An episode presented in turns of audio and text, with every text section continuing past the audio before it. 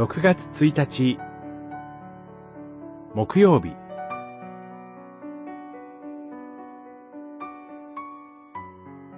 分け隔てすることなく恵みを分かち合う。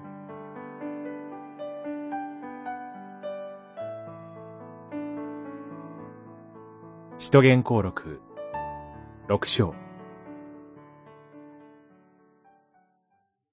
その頃弟子の数が増えてきて、ギリシャ語を話すユダヤ人からヘブライ語を話すユダヤ人に対して苦情が出た。六章、一節。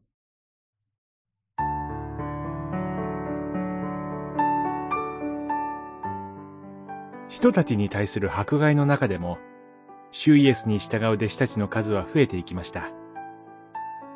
その一方で、エルサレムの教会の内部で、ギリシャ語を話すユダヤ人から、やもめについて苦情が出ました。それは、見過ごされていた貧しいやもめについての苦情でした。やもめたちのために、毎日食事の世話をする必要があったのです。このやもめたちは、決して恋に無視された人たちではなく、むしろ、いつの間にか置き去りにされた人たちでした。それは、いつの時代でも、教会と社会の課題であるかもしれません。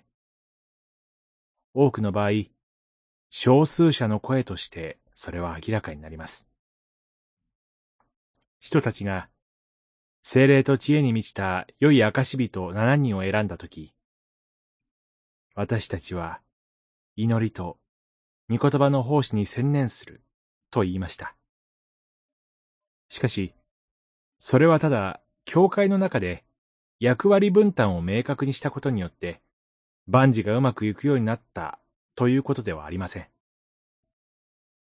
どの言葉を話すユダヤ人であれ、生い立ち、貧富、身分などの違いがあったとしても、互いに分け隔てすることなく、日々恵みを分かち合って、生きる用意を与えられたことを意味します。